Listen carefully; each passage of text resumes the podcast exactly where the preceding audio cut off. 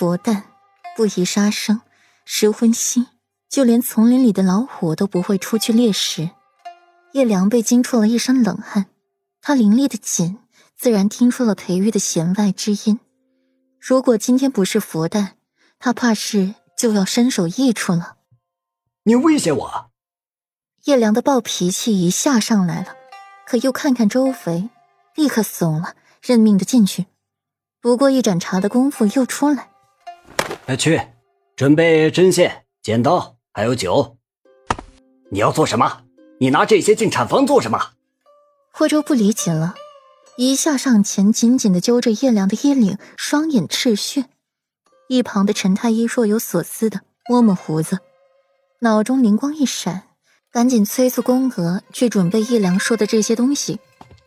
难产加早产，你是说保大还是保小的，还是两个都保啊？叶良被霍州弄得差点窒息。还是霍尊却把霍州给拉开。废话，自然是两个都要。霍尊没好气的回了一句：“那就闪开，我要剖腹取婴。”叶良匆匆说完，又匆匆进去。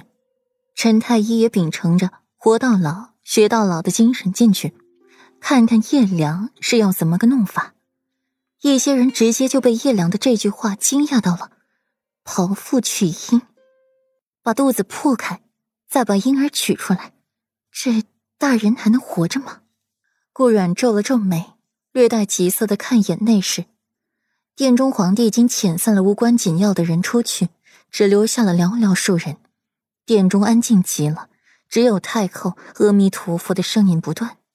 一个时辰之后，听到里面传出来了一声响亮的啼哭声，众人的心才放下了，纷纷的松了一口气。孩子，初月呢？初月怎么样了？听到婴儿的啼哭声，霍州猛地站起来，还磕着了一旁安慰他霍尊的下巴。呀，三哥，你倒是轻点啊！霍尊捂着下巴，眸子难掩痛色，真疼。医女抱着孩子出来，脆生生的道着喜言：“恭喜陛下，恭喜荣王殿下，喜得麟儿。”是男孩好，赏。皇帝听到是个男孩立刻喜笑颜开，从医女的手中抱过，瞧着这刚出生的小婴儿，笑得抬头纹都出来了。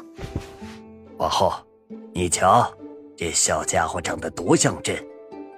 武皇后挑眸望去，刚出生的孩子皱巴巴的，哪能瞧出来哪里与父母相似了？更别提他这个皇祖父了。对呀，这孩子在佛诞当日出生的，可见是个有福气的孩子。武皇后不吝啬的夸赞着：“陛下，母后可是望眼欲穿呐，尽快抱过去给母后瞧瞧。”武皇后提醒后，皇帝才把孩子抱过去。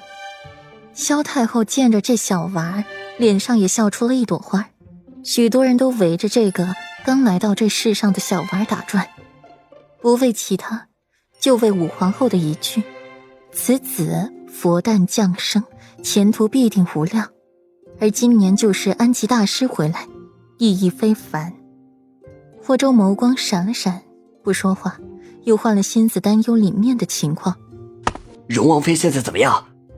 霍州抓住了医女，厉声询问。荣王妃一切安好，叶神医正在为荣王妃缝合，陈太医辅助，一会儿就好了。医女被吓了一跳，战战兢兢的回答。听到苏初月没事，霍州这才放下了心，轻轻的呼出了一口气，去看萧太后那边。皇帝啊，不若你就为这小娃取个名字吧。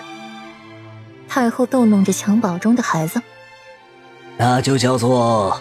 霍泽吧，泽为水之命，上善若水，福泽深厚。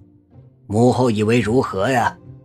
皇帝低头思考一番，正好儿子顺道，也把未来尊儿的儿子的名字也想好了，就叫做谦。话音刚落，听懂皇帝此言的起神纷纷变了脸色。泽，寓意福泽深厚。高官厚禄、位高权重，那是必然的事；其一生有权有势、有财有禄，是天生的帝王命。谦，则是谦虚，不自满，不自高自大。圣心属意，此刻已初见分晓。